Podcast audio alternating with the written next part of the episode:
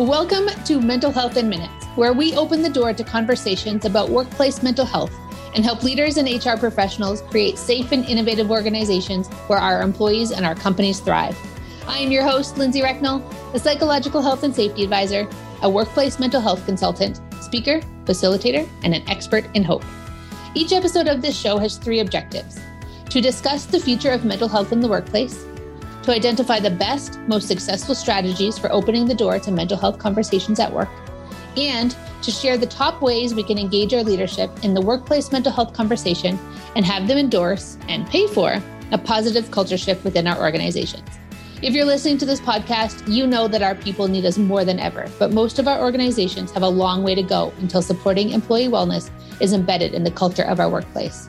This episode is a resource you can use to start and continue workplace mental health conversations, and my guests will share their experiences and what's worked for them.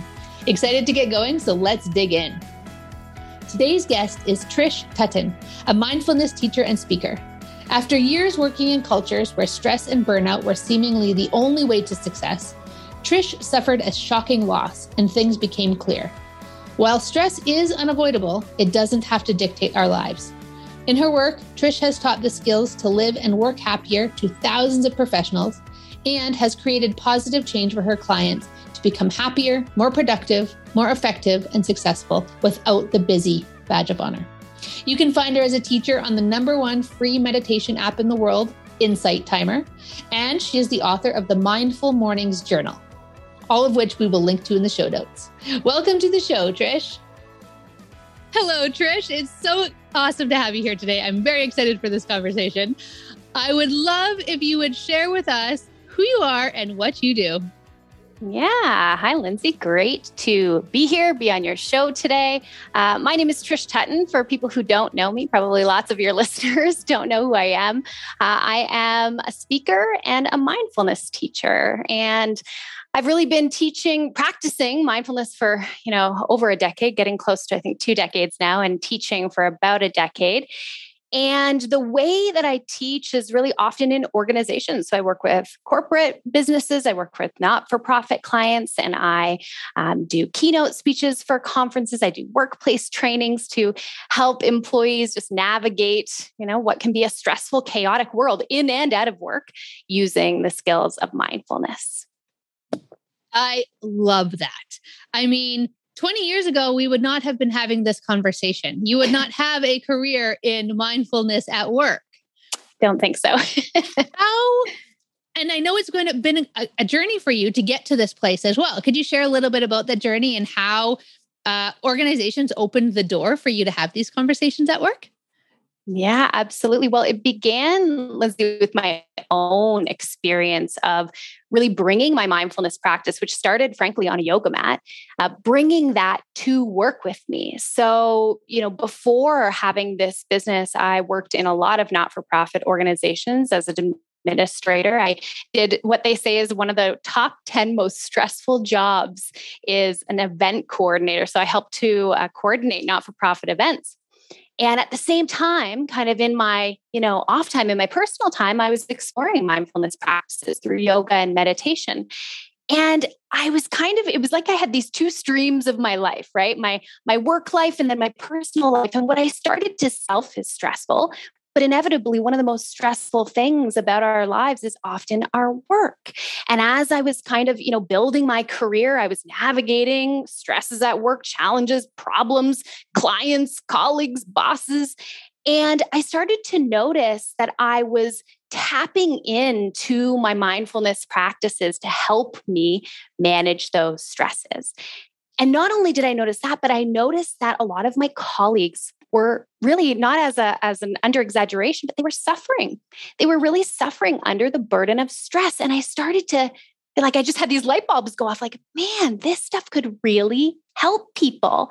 And so i actually ended up working in um, the conferences industry. And so then i was you know practicing mindfulness and seeing conferences come into our uh, our organization. And i started to think this might be a really great place to start to introduce folks, you know, from the corporate world, people who maybe don't want to go to a yoga studio. They don't want to take off their shoes. They don't want to put on stretchy pants. They don't want to do yoga, but they want they could really benefit from mindfulness practices.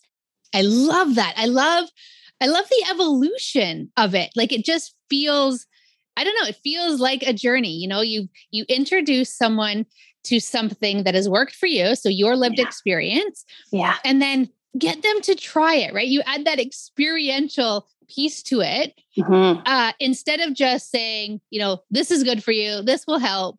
Uh, but it feels experiential. And once you have an experience of something, it yeah. can, you are you, you internalize the value right you internalize what it what it can do for you that feels very very cool i like that a lot um so i know that a lot of the work you do is in helping people to become what you term as mindful leaders.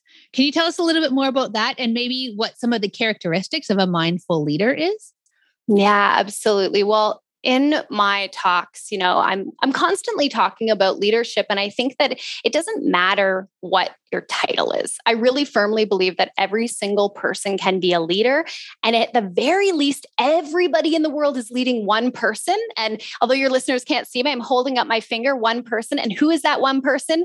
And now i'm pointing it back at myself. So at the very least we lead one person and that's us. And probably for the majority of us, that's not the only person we're leading. Whether we have a title or not, we're inadvertently leading our families, our communities, our teams at work, even just our peers. And so, one of the things I've really seen in my work with organizations, you know, it's interesting. I started speaking at conferences and then it rippled out from there. I didn't originally think to do workplace trainings, but I spoke at literally the first conference I ever spoke at. This was five years ago now somebody came up to me afterwards and was like, can we talk about you coming into my organization to teach my employees this? And it was like another little light bulb ding, you know, like, oh, yeah, I guess that could be a part of this too. And what I've seen now, you know, over these five years of training employees and training organizations and teams is that change often doesn't happen unless the leadership is on board unless the leadership is modeling the behavior you know and and really encouraging it in their employees. And that to me is what a mindful leader is. You know we have this idea that setting an example is leadership and maybe we've said it so many times now that it's like it feels empty but it actually is very very true. You know we can only ask people to do something if we're willing to do it ourselves. We can't hold our team to some sort of high expectation and then hold ourselves to a low expectation. So, one of the first things I say, you know, to leaders who are like, I want to bring this to my team, I want them to be more mindful. What do I do? I'm like, you need to begin a practice you need to start being more mindful. And yeah, one of those um, kind of crucial qualities I would say of a mindful leader is curiosity one of the hallmarks of being mindful is releasing judgment. So if you think of the way you move through your day, it's like every two seconds, we're like, something happens. Oh, that's good. Something happens. Oh, that's bad. Oh, this is good. That's bad. This is good. It's like a roller coaster that we're riding all day. And the other thing is too with folks that we interact with often, whether it's our family members or the people, you know, we work with every single day, you know, 40 plus hours a week, we can make judgments about them too. We kind of get on this autopilot mode where we know that, you know, well, Linda's always negative about things, or Robert always is skeptical and doesn't want to buy into. The, and it's like, we have these assumptions we make about each other.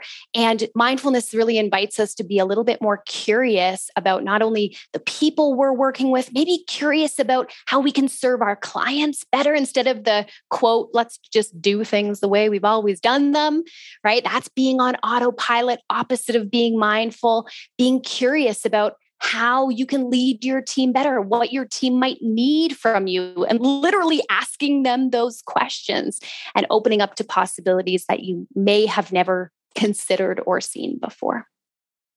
I was going to ask you what your definition of mindfulness is because mm. I wonder is it is there one universal definition is it different for people what's your yeah. thoughts on that so I would say there is an agreed upon definition, which I will say here. And but I do want to just put a caveat into it because it is going to sound so shockingly simple.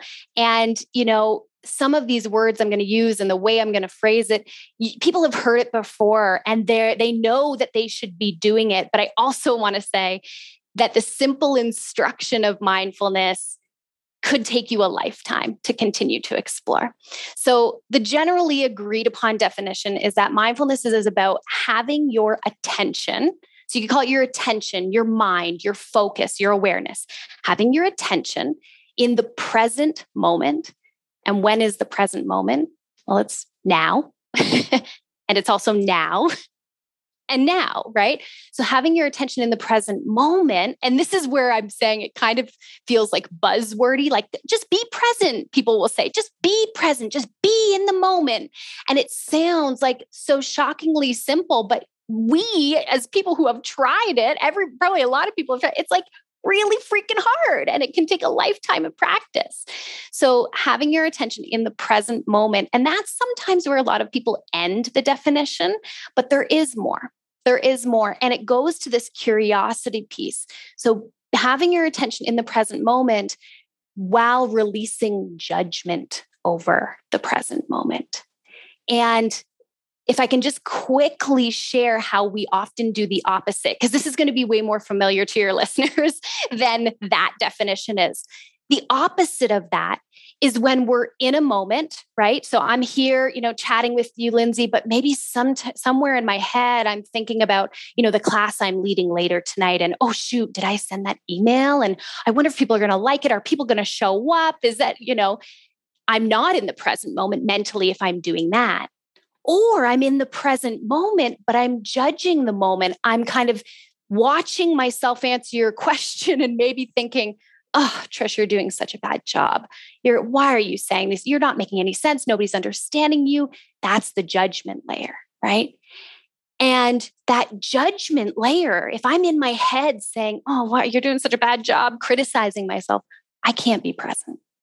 I can't fully be putting all my attention into what i'm saying. I can't be listening to you because i'm back in my head somewhere. So present moment attention really without judgment, without wishing things were different than they currently are in the moment. Ugh. Amazing. And it's so fun for me to watch you speak because the passion and energy of which you share this stuff is is it's just awesome. Um so as you're explaining that definition and thank you for that because you're right it does feel sim- it it feels simple, but it's yeah sure is not heck not easy. No. Um, but as you're describing that definition, I'm seeing myself uh, in my stretchy pants on my yoga mat, going. You know, remembering when I attempt to do mindfulness practice of any sort, um, yeah. because I know I'm 14 steps ahead in my mind. The it's the yes. present part that's very, very hard for me. Yeah. What do you say to newbies who, like myself, who I've never, I've never felt like I've successfully achieved mindfulness and being in the present? Yeah. Help a girl out, would you? so I would, I would say two things. So a lot of us, you know, when I when I share this information, yeah, I can I can tell people are like, "Oh man, I'm rarely in the present moment. I'm so rarely." And again, our mind kind of goes to the negative like, "Oh, I need that. I should be doing that more often." But actually, this is a really natural state for human beings to be in. So I would actually turn a question back to you, Lindsay, and I'd say, tell me what you are doing when you feel so engaged in a moment, when you feel so, so present. What is the thing, the activity what are you doing when you're just so wrapped up in that moment? It's the perfect moment. You're not wishing anything was different than it is. Can you think of a time in your life when you get that sense of full engagement wrapped up in the moment? She's nodding her head. well, uh, anybody who's listened to this podcast or my other podcast for any length of time knows that the lo- the longer my mouth is open, the geekier I get. So the, the initial why I'm laughing is because the initial thing that comes to mind is when I build a spreadsheet. When I okay. build a model, I know it seems ridiculous, but I no. get in that creative group. Like I feel like it's anytime I've have the opportunity to to really express myself from a creative point of view. Yes. I have never associated that with mindfulness. So make the connection for me, please. Yeah. So it's literally building a spreadsheet. You're you're yeah. in the moment. Like, yeah, you're fully engaged. You're literally like putting the numbers in, putting the data in. So do you can you get that sense of just presence you're right where you are and and maybe it's better explained with um, you know body and mind so our physical body is always in the present moment yeah true right it cannot yeah. be anywhere else yeah so Mindfulness is when your mind is right there with your body in that present moment. So if you are fully, it, it, also goes with focus. You know, we could say it's a fully focused mind.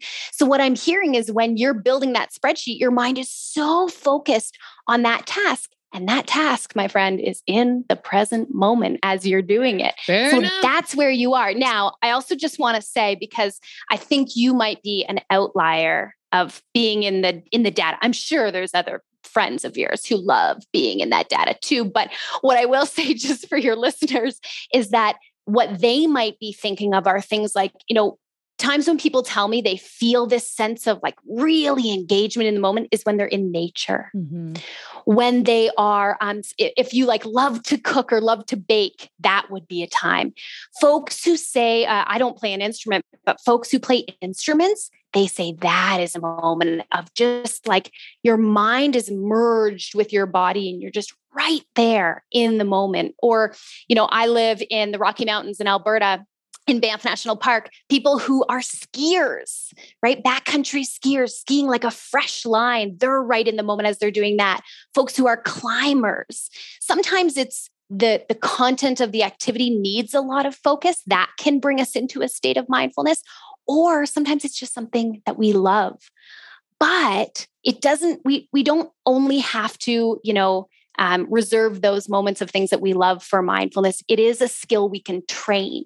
And that's, of course, where meditation comes in training our mind with practice, almost like exercising your brain, training your mind to be more in the present moment, not just, you know, when you're building the, the spreadsheet, not just when you're skiing the fresh pow. well, and I think, I mean, there's a reason we call it a practice, right? Because it takes totally. actual practice to get good at this stuff.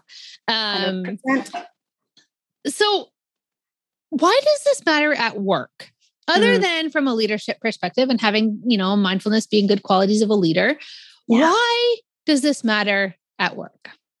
Well, I mean, like you said, 20 years ago, you know, we wouldn't even be talking about this. I wouldn't have this job. I don't know what I'd be doing. But in the last kind of 30 to 40 years is when mindfulness has really come from the eastern world to the western world. And and of course the western world was imposing its science you know sciency view on things and saying hmm what is you know is there something to this? And you know of the now thousands of studies out there around this practice the one of the really main things that probably some of your listeners who have not even really you know heard or talked about or you know do- dove into mindfulness as a practice would even know this that it's been connected with stress reduction and as I said, you know, stress is a lot of our stress is caused by work. There's a statistic that 90% of doctors' visits are because of stress. And 75% of those people who go to the doctor for stress say that their stress is a result of work. So, if we've got this amazing stress reduction tool, and then we've got this thing in our life that is just causing us so much suffering and stress, there seems to be kind of a natural marriage there, a natural ability for us to fuse those two things and say, hmm, how can we, you know, integrate these things? You know, at work, there's a lot of problems that come up for people, a lot of issues, a lot of challenges, whether it's just dealing with a cranky client or, you know, whatever, or the pandemic. I mean, you can go from small to massive problems that you're encountering. And while stressful experiences in our life, stressors, we could call them, while those are literally unavoidable, literally there's there's not a single human being who's making their way through this life that doesn't have stressors whether they work or not those are unavoidable. But the impacts of stress on our life, the suffering that we experience, you know, the illness that we experience, the um, tension in relationships we experience, that all is manageable. That all is workable. So that's really the connection to me of mindfulness and, and work. And a lot of the stress that we cause ourselves is actually up in our head, right? I'm sure we've all had this experience where you have five stressful minutes at the beginning of your day, and somehow that stress continues throughout your whole day, even though the situation is over. And why does it continue? Because we're thinking about it. Because there's a little thought bubble. You might be in the present moment eating your lunch, but there's a little thought bubble. And all you're thinking about is you're rehashing that stressful moment over and over and over and over and over and over.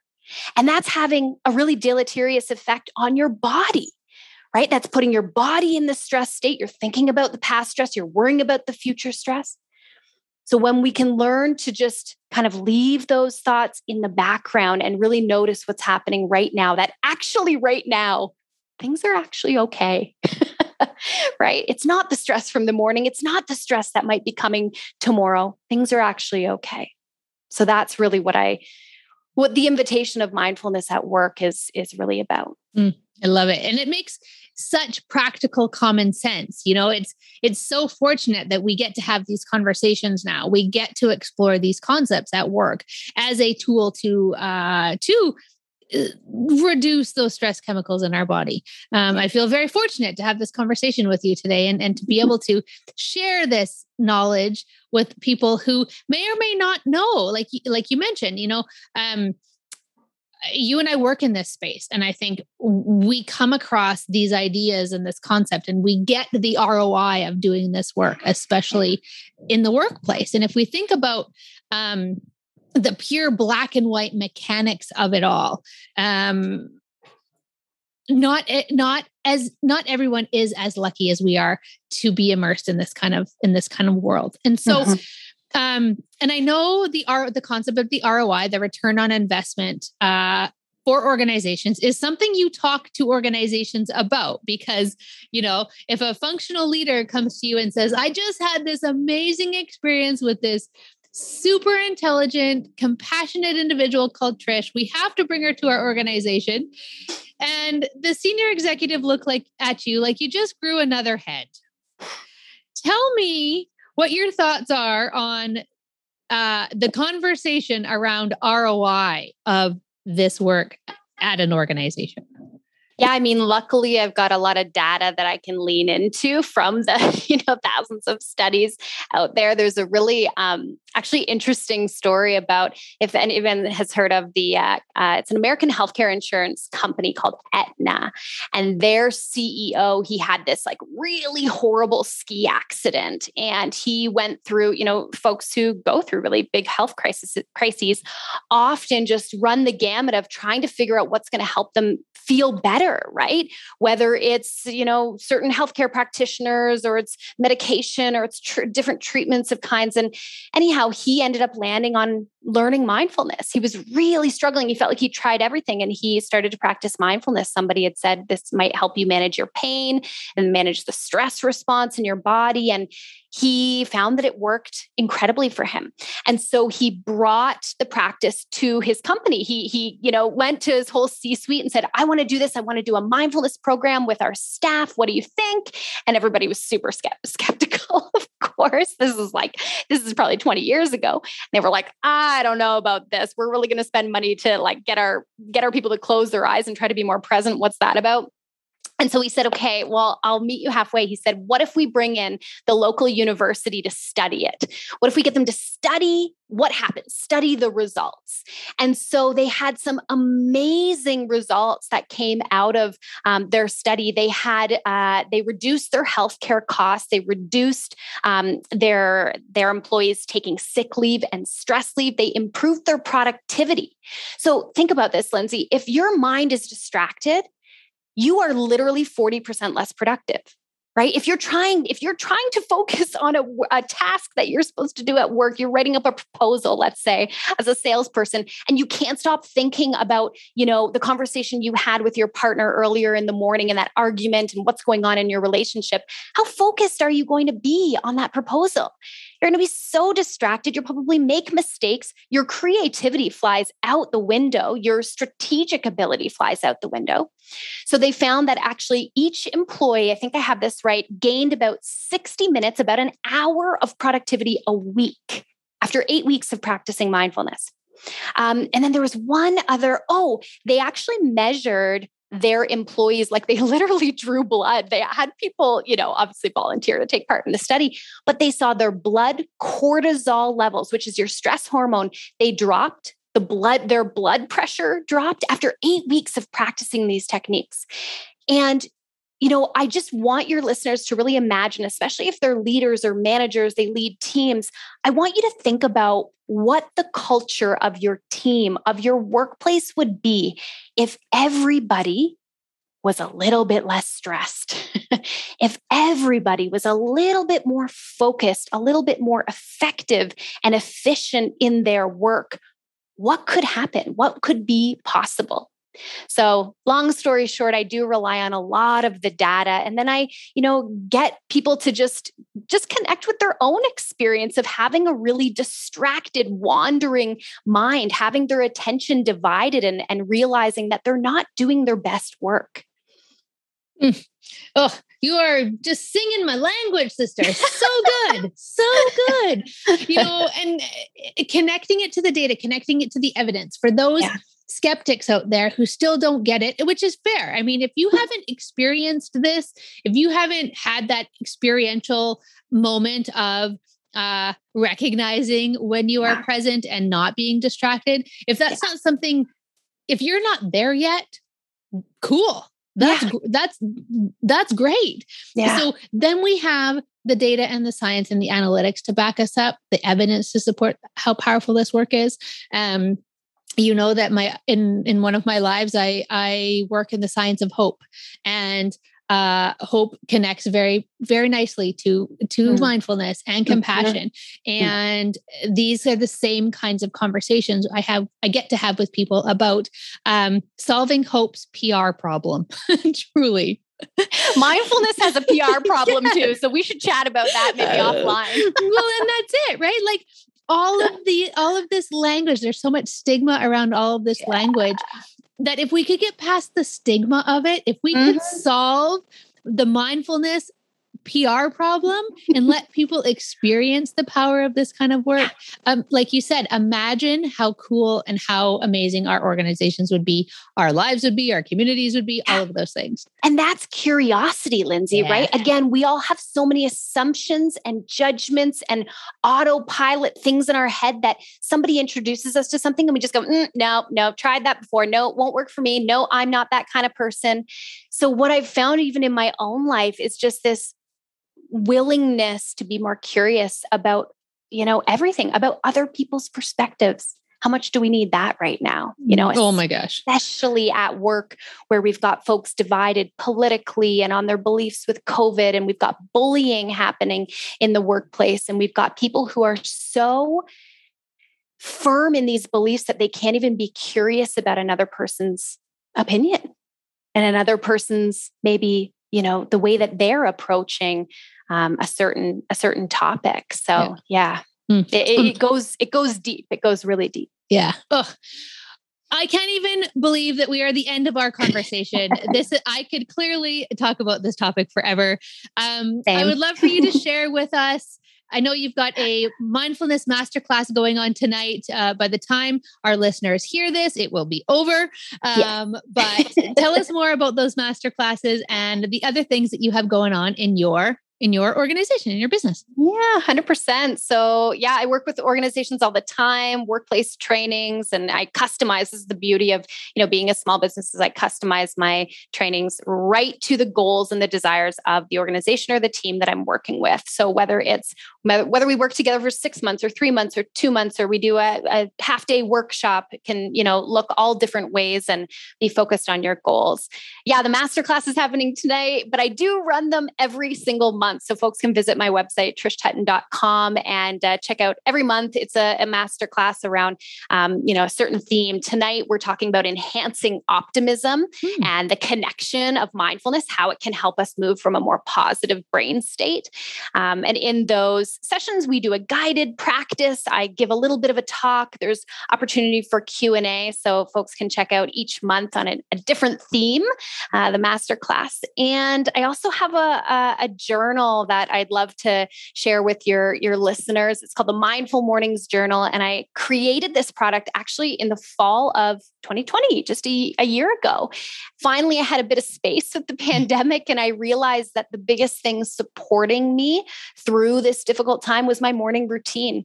And I thought, I want to create a journal that can take people through these, these simple, I think it's about, yeah, four steps that I take in my morning, four mindful steps um, that really help set me up for the day and set me up to face whatever's coming at me that day, the things that I know that are in my calendar that I'm like, you know, predicting, and the uncertainty that life always throws at us. And I think that's been to me the biggest gift of mindfulness, especially during the pandemic, is its ability to provide me with these tools to navigate uncertainty with a bit more resilience. So that's available on my website as well, the Mindful Mornings Journal. Amazing. We will absolutely link to all of those things in the show notes. So, listeners, definitely check that out. Um, it has been such a pleasure to speak with you. Just the the way you articulate the work that you're doing and how important it is. I mean, I'm convinced. And you know, I was already on your page, so I can I can imagine that other people have also been um, positively had had their curiosity positively sparked. So thank you for spending your time with us. I look forward to continuing the conversation and uh, joining one of your master classes one of these days. Thanks, Lindsay. It's been so lovely to be on your show. Awesome. Take care. We'll talk to you soon. Thank you for listening to another episode of Mental Health in Minutes. I absolutely loved this conversation with Trish about mindfulness at work, especially following so closely on the tails of my conversation with Scott Shute last week about compassion.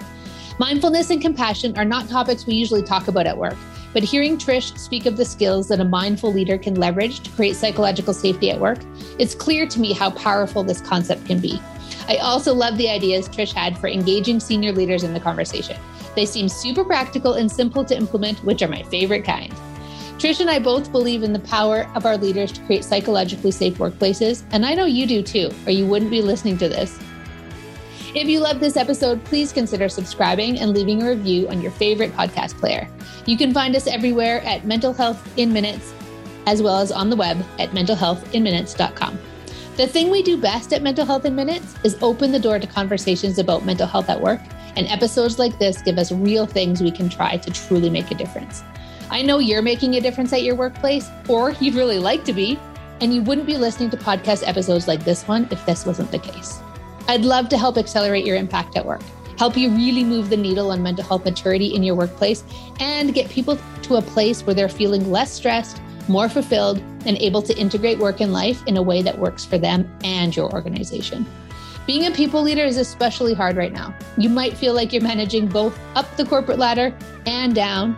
And if the thought of figuring out how to best support your people and yourself feels overwhelming and impossibly hard, let's talk. Let me help you by doing the heavy lifting with resources and materials, along with training and facilitation, and you can get back to doing what you do best engaging with and supporting your people. I have many ways to support you from full service hands on to guidance and support from afar with a hands off approach. So let's chat about what works best for you and your people. As always, I'm here if you need.